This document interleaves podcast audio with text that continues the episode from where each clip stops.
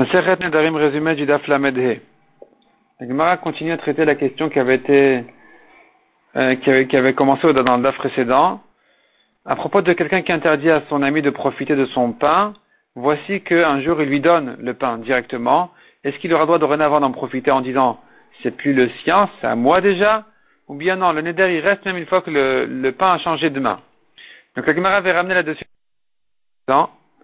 dans le précédent, et ici la Gemara continue à ramener des objections, et la Gemara euh, viendrait prouver que dès que ça a changé de main, ça y est, c'est passé à l'autre, donc c'est permis d'en profiter, mais la Gemara repousse la preuve. La Gemara pose une nouvelle question. Un konam. Konam, c'est un éder. C'est un éder qui vient un peu dans, en rappel du korban. Le mot korban en déformé, ça donne konam. Donc, en principe, c'est un éder, mais est-ce que il est vraiment comme un korban? Et donc, on dira que c'est plus qu'un éder. Alors qu'un éder, en général, celui qui en a profité, il n'est pas rêve de korban, mais il a. Contrairement au ekdesh, celui qui a profité de quelque chose qui était consacré, il est rêve de korban, mais il a. Ici, à propos du konam, se pose la question, est-ce qu'il y a un korban, mais il a amené pour celui qui en a profité? Oui ou non? L'Egmara ramène une preuve de notre Mishnah que oui, il y a une Meila. L'Egmara ramène euh, là-dessus ensuite une preuve d'une Braïta comme quoi c'est une Marloket Tanaïm. Marloket Tanaïm, à savoir s'il y a une Meila dans les Konamot, dans un Konam, oui ou non. L'Egmara ensuite pose une nouvelle question. Quelqu'un qui a dit à son ami, je t'interdis en Éder mon pain. Il le lui a donné ensuite en cadeau. Qui c'est maintenant qui a fait la Meila? Qui sait maintenant qui a, qui a fait la Vera en fait? Celui qui a donné, il n'a pas fait de parce que lui n'avait pas d'interdiction. Le pain n'était pas interdit pour lui. Il peut en faire ce qu'il veut, entre autres le donner à son ami. Celui qui l'a reçu n'a pas fait non plus d'Avera parce qu'il n'avait pas l'intention de le recevoir s'il savait qu'il était interdit sur lui en Konam.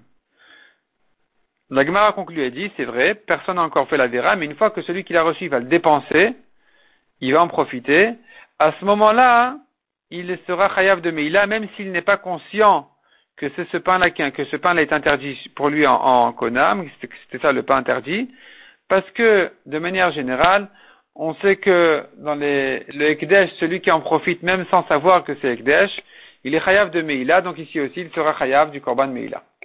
Mishnah suivante. Dans un cas toujours où il est interdit en éder de son ami, il pourra par contre il y a certaines choses qui sont permises à lui faire. Il peut lui prélever ces prélèvements de Tourmot et Maasrot. Donc la Tourma, le Maaser, c'est permis de lui faire. Deuxièmement, il peut, s'il est Cohen, sacrifier certains de ses korbanot, comme on verra dans la Gemara.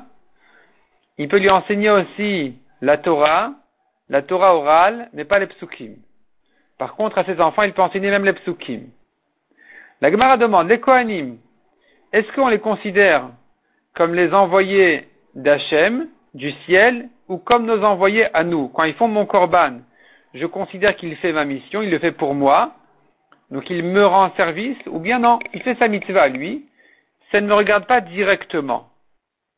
La différence entre ces deux versions serait pratiquement si le propriétaire du korban n'a pas le droit de profiter du Kohen, est-ce que le Kohen peut le lui faire, oui ou non?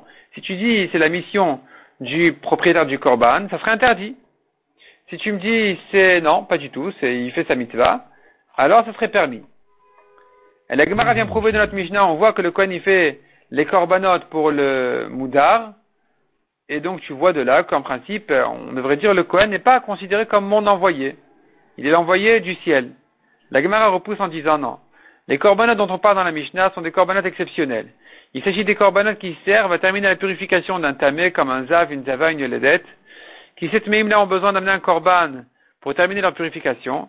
Et donc, ici on dira que puisque ce korban peut se faire même inconsciemment, même sans qu'il sache, lui le tamé, je peux faire pour lui le korban, contrairement aux autres corbanotes que j'ai besoin de sa conscience, ici ça peut se faire même sans sa conscience. De même qu'un homme peut faire pour ses enfants tmeim, les corbanotes, malgré que les enfants petits n'ont pas de conscience, tu vois que je n'ai pas besoin, de la conscience. Donc, dans ces corbanotes-là, on ne dit pas qu'il est en train de faire la mission du propriétaire du corban. On ne dit pas qu'il est son envoyé. Là, c'est sûr que ce sera permis au Cohen de les faire.